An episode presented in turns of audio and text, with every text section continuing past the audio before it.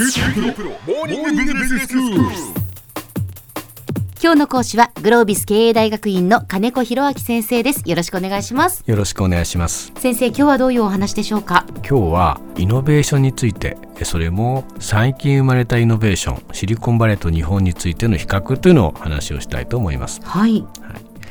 最近世の中を大きく変えたもの小浜さんどんなものが思い浮かびますか？世の中を大きく変えたものですか？変えたもの製品とかサービスですね。まあもちろんそのスマホ。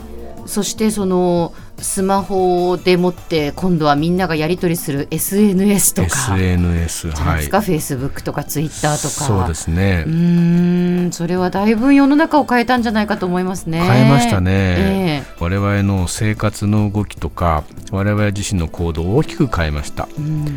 でこういうそのスマホとか SNS とか、まあ、その中にあるいは Google なんかもそうですね。検索エンジええンこういうものはどこから生まれたか。はい。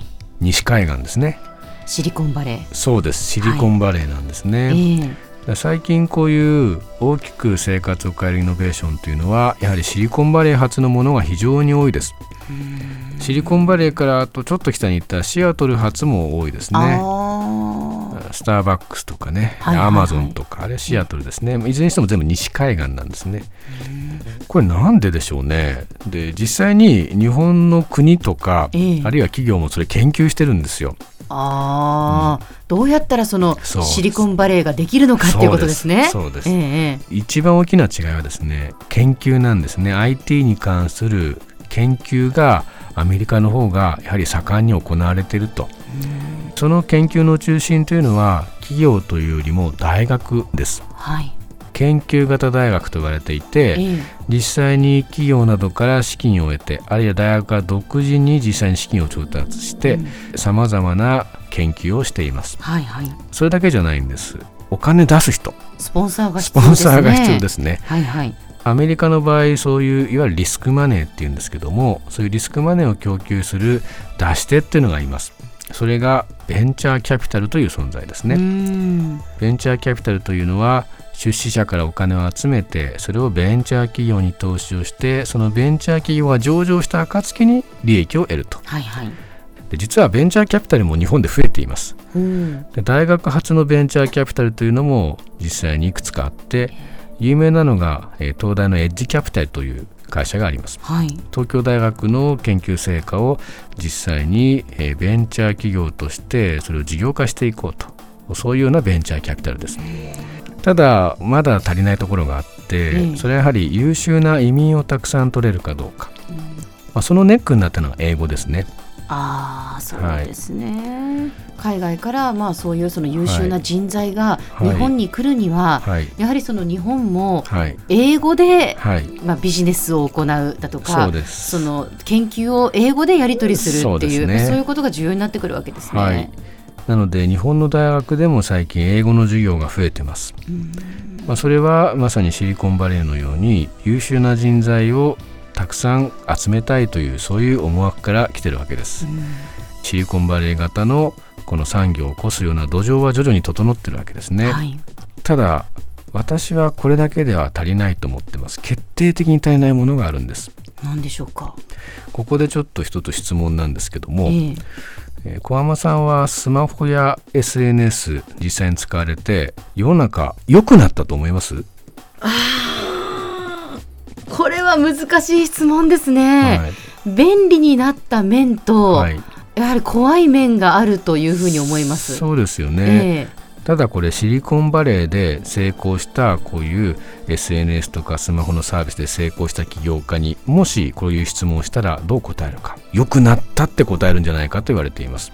なぜそういう発想が出てくるのか、えーこれは非常に重要なんですけどもカリフォルニアにはカリフォルニアン・イデオロギーというそういう思想があるんですね。これはどういうものかというと、うん。アメリカ建国の思想の自由主義っていうのがあります。リバタリアニズムなんて言いますけどもはい。この自由主義っていうのは人間はそもそも自由を最初から持ってるんだと。うん。かつ最終的に個人は自分で自由を持って身を守るっていう発想もあります、まあ最後はやはり自分の自由が大事なんですねまあそうするとスマホや SNS って個人を自由にしてますよね。そうですね。本来政府とか大企業しかできなかったことが個人にもできるようになったらどんなに世の中素晴らしくなるだろうかと、まあ、こういう発想が自由主義には強くあります。あとまあカリフォルニアイデオロギーでいうと反中央反権威ですね、ヒッピーとか、まあ、カウンターカルチャーとか、まあ、こういうようなものというのはまさに若者とかあるいはマイノリティのためのものです、スマホや SNS そして Facebook というのはパワーというのを大企業とか政府から若者やマイノリティの手に実際に移してますよね。ツイッターがあればみんな自由に発信できる、えー、大手のメディアとは違う発信ができますし、はい、実際にスマホを手にすることによってそれまで有料で大企業に頼らなきゃいけなかったサービスが個人で自由に使えることができる。えー、Google マップなんかもそうですね、はい、昔だったら地図の会社にお金を払って買わなきゃいけなかったのは誰でもフリーで手に入れることができるわけですね。このまさに自由とか反中央反権威っていうのがカリフォルニアの発想であってこれを実現するってことはいい世の中になってるわけです。つまり便利を目指したらああいうイノベーションは生まれなくて良いか悪いかというまさに燃えたぎる正義感があってこそこういうものが生まれてくるということですね。じゃあ果たして日本にその思想、はい、考え方があるのかどうかっていうことですよね。はい、多分ないです。えある人はシリコンバレーに行っちゃうんですね。だからシリコンバレーで活躍してる日本人は少なくないです。ああなるほど、うん、じゃあ日本がシリコンバレーになれるかどうかっていうことでいうと、はい、やはりなかなか難しいっていう、うん、難しいです。それは東海岸がシリコンバレーになれると同じです。アメリカじゃなくてカリフォルニアイデオロギーがあるシリコンバレーなんですねだから形を真似ても魂が入っていなければ同じようなことはできないと。いうことですね。はい、では先生今日のまとめをお願いします。はい、え重要なことは法律やあるいはさまざまな制度を整えることだけじゃなくてどういう世の中を作りたいのかやはりこういう発想がないと新しいイノベーションというのはなかなか生まれてきません。シリコンバレーは個人にいろんな権威や権力をエンパワーしたらどんないい世の中になるだろうか、まあ、こういう発想でさまざまなイノベーションを生み出しました。それは日本には何がそれに当たるのか。ぜひ皆さんも考えていただきたいと思います。今日の講師はグロービス経営大学院の金子博明先生でした。どうもありがとうございました。ありがとうございました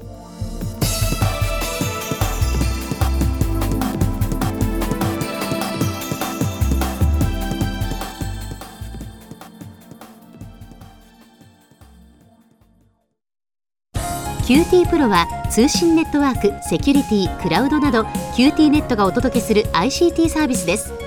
九州中に展開した光ファイバー網を基盤に一番身近なビジネスパートナーとして九州の企業自治体の皆様をサポートします。詳しくは QT プロで検索を。